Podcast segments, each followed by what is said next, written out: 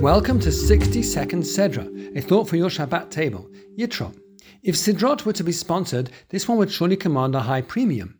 It has within it the Ten Commandments, the Aseret Dibrot. It's named Yitro after the father-in-law of Moshe, who at that time was not yet Jewish or not even part of the Hebrew nation.